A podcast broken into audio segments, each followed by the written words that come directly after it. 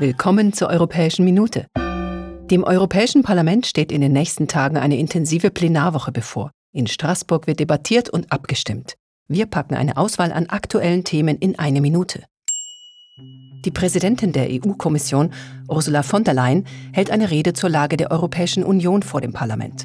Zentrale Themen sind der Konflikt mit Russland, die Energieversorgung Europas, der europäische Green Deal und auch die Strategie bei künftigen Pandemien.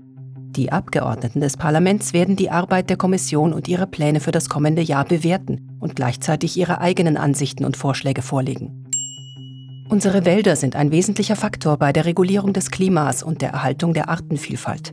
Die Abgeordneten fordern deshalb, dass Produkte, die in der EU verkauft werden, nicht von Flächen stammen dürfen, die entwaldet wurden. Im Zuge dessen wird im Parlament auch über eine neue Forststrategie für die EU debattiert und abgestimmt.